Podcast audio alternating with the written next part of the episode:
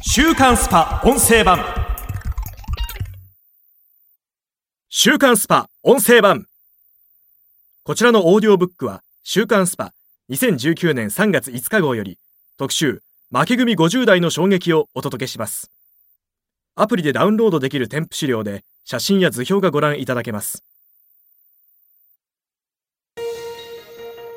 減給降格退職干渉エトセトラ。お荷物社員はもう逃げ切れない。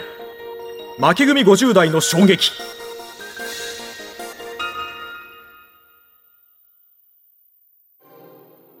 ギリギリ逃げ切れるはず。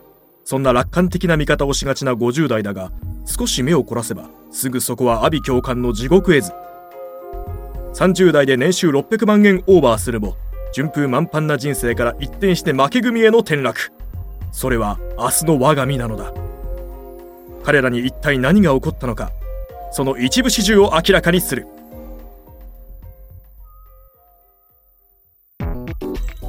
逃げ切り世代と呼ばれる50代はなぜ負け組に転落していったのか。今の50代は年功序列終身雇用に守られた最後の世代として逃げ切り世代とも呼ばれる。だが昨年本誌の転落する50代の共通点で特集したようにうまく逃げ切れず負け組に転落する中年たちが続出している。左のアンケートはそんな負け組50代の生の声だ。アプリでダウンロードできる図負け組50代の実情をご覧ください。アンケートからもわかる通り彼らの転落の7割は40代で訪れている。一般的に40代は働き盛りでキャリアも可視化され安定期に入っていくと思われがちだがむしろそこにこそ転落の罠が仕掛けられているのだ。そのトリガーの最たるものが上司や部下との人間関係で約半数が当てはまる。人間関係のリスクについて人材育成コンサルティング企業を営む前川隆夫氏はこう解説する。かつての家族型終身雇用が機能した組織では社員が同じ価値観を共有できていましたが今は価値観断絶の時代。働き方改革やダイバーシティ多様性と聞こえはいいですが裏を返せば組織の論理と個人の論理が錯綜し衝突が起きやすい環境とも言えます。出世も年功序列とはいかず、数少ないポストの争奪戦。かといって保身しか頭にない上司にチャレンジしろと言われても、いつはしごを外されるかわからない。現場の社員には不安や不満が蓄積していきます。その過酷な現実を人事ジャーナリストの溝上則文氏はこう語る。40から50代の立場をさらに悲惨にしたのが、2013年に改正された高年齢者雇用安定法です。これにより60歳以降の解雇が難しくなり、使えないゾンビ社員が大量に発生。その上、企業の目はすでに20代、30代に向いており、割を食うのは40から50代ばかり。現在の転職エージェントバブルは、彼らの不満がいかに職場に渦巻いているかの証です。東京オリンピック後は景気が悪化し、人間関係は最悪で出世の見込みもないという真の修羅場が訪れるでしょう。ロスジェネ中年にはチャンスも逃げ場もない。そこでたまらず無謀な転職や独立をすると、それこそ転落のきっかけになるのはアンケートの通り。転職でキャリアアップできる40オーバーは2割未満。飛び出すにしても会社のリソースを最大限に活用し、スキルや人脈を確保してからでないと厳しい。溝上氏。さらに前川氏はこう続ける。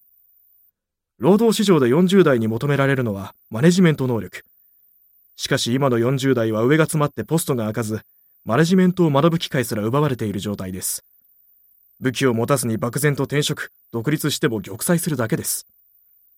両者とも今の50代が40代だった10年前と比べて、労働環境ははるかに厳しいと口を揃える。つまり、転落リスクには拍車がかかっているということだ。そこで、巻き組50代の転落事例を生きた教材として、中年以降の危機管理術を学んでいきたい。会社と揉めてもやめられない男たちの事情。アンケートで転落要因の圧倒的多数を占めた。上司や上層部への不満。なぜ男たちは揉めるのか。その原因と悲哀に満ちた。その後をルポする40歳で転落。年収600万円から年収300万円正義感からブラック企業を退職も自己破産。年収半減。山田洋介さん。加盟51歳バツイチ医療介護。正義感に燃える中間管理職が旧体依然の上層部に反発し組織の改革を求めて立ち上がる。ドラマではよく見かけるストーリーだが現実にはなかなかうまくいかない。大手運送会社にドライバー職として入社した山田さんはその勤勉さから入社5年目の30代前半にしてエリアセンター長に抜擢。管理職として600万円の年収を手にするようになったが彼の堅実なキャリアは上司とのいさかいにより終止符が打たれることになった。トラブルの原因は彼らが現場に厳しすぎること。僕自身はドライバー上がりなのでいかに過酷な環境かよく分かっていました。しかし現場を知らない上司はサボってるに違いない。もっと配達件数を増やせと次々に無理難題を押し付けそのしわ寄せが全て現場に来る組織や上層部の傲慢さに我慢できなくて。上司に反発する日々が続き最終的にはこんな人間と同類になりたくないと管理職を自ら降りた山田さん。その後は現場へ復帰するも一度失ったモチベーションは戻らず同僚とのちょっとした口論からこんな会社辞めてやるよと40歳で退社。だがその後の人生は泥沼化していく。年齢のせいで転職先もなかなか決まらず思い切って自分で配送会社を立ち上げたのですが、不景気で会社は倒産。3000万円の借金を抱えて自己破産しました。現在は介護施設の正社員として働くが、年収は300万円と半減。